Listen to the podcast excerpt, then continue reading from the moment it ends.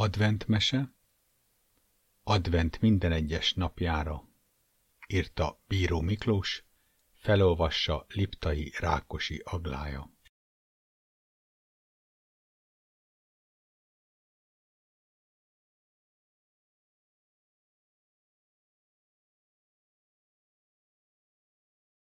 Nyolcadik fejezet Levél a karácsony angyalának Te Panni! Szólalt meg még az ágyban gondolkozva Peti, nézve a feje feletti ablakon keresztül a lassan világosodó eget.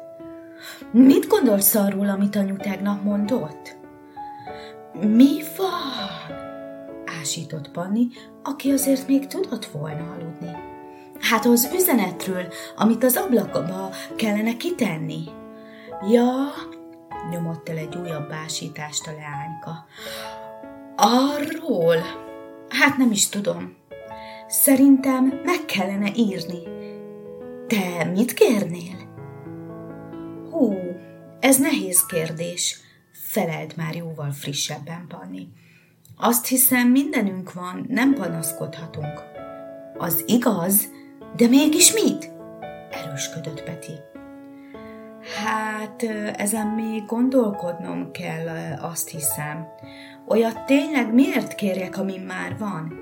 Ennyi játék talán még az otthonban összesen sem volt nekünk. Nem mondom, a vásárba láttam pár szép dolgot, de nekem azt hiszem túl nagy vágyam van. Azt biztosan nagyon nagy kérés lenne teljesíteni. Mi az már? Nem hallja senki! Mondd már! sürgette Peti. Hát, tudod, azt hiszem, én szeretnék zenélni. És ehhez jó lenne egy igazi hangszer. Miért? Ott a kis zongora a játékok között. Az miért nem jó? Kötözködött egy picit Peti. Jaj, menj már! Még billentyű is alig van rajta. Nézd meg az iskolait. Na, azzal már lehet szipeket játszani.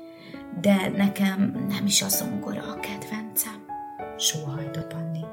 Hát mi? Hát, ha egyszer megtanulhatnék hegedűn játszani, és lenne egy hegedűm, mondta elmélázva, miközben a haját igazgatta és kötötte meg gumival. Hegedű? Azta, az nagyon nehéz ám, mesélte énekórán a tanárbácsi. Ezért nem merem elmondani, mi van, ha ügyetlen vagyok, meg Hol lehet azt megtanulni? Lehet, hogy ilyen kisgyereknek még nem is lehet. Sopánkodott. Nekem meg, tudod, mi a vágyam?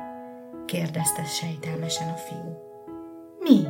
Fogadjunk valami autó vagy ilyesmi, gúnyolódott kicsit a lány. Egy ékazi huszárruha, vallotta be óvatosan a fiú. Na, jól el vagyunk, azt hiszem, ezeket rajzolgathatjuk mind a ketten, nem lesz belőle semmi. Miért gondolod? Lett szomorkás Peti hangja. Nézd, már a hegedű is nagy dolog, de huszárruha szerintem már sehol sincs.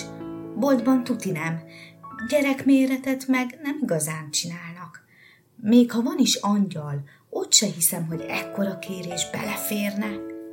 Azt gondolod? kezdte szomorúan a fiú, majd felcsillant a szeme. De azért abból csak nem lesz baj, ha megpróbáljuk. Hát, megpróbálhatjuk. Lecke után délután megrajzoljuk, és lesz, ami lesz, mondta a lány. Ekkor nyílt az ajtó, és apu lépett be. Hát ti már fent vagytok? Azt hittem az egerek cincognak ilyenkorán. Na, akkor ébresztő, gyertek! Ma mit csináljuk meg a reggelit? Meglepetésként. Kisvártvatva már hárman sürgülődtek a konyhában, és készült a finom tojás rántotta. Mire anyu a finom illatra előkerült, már meg is volt terítve. Jaj, de kedvesek vagytok! Azt hiszem, elaludtam. Már meg is ijedtem, hogy reggeli nélkül kell elmenjetek. Amíg gyorsan megmosdott anyu is, volt idő megnézni az angyalkát, és ekkor jöttek rá, tegnap csak zsebre vágták a cukrot, de meg sem nézték, mi az üzenet. Segíteni azokon, akik elesettebbek. Ezt tanítja a karácsony, olvasta Panni a kimaradt üzenetet. Friss gesztenye és földmogyoró illata, olvasta Peti az újabbat.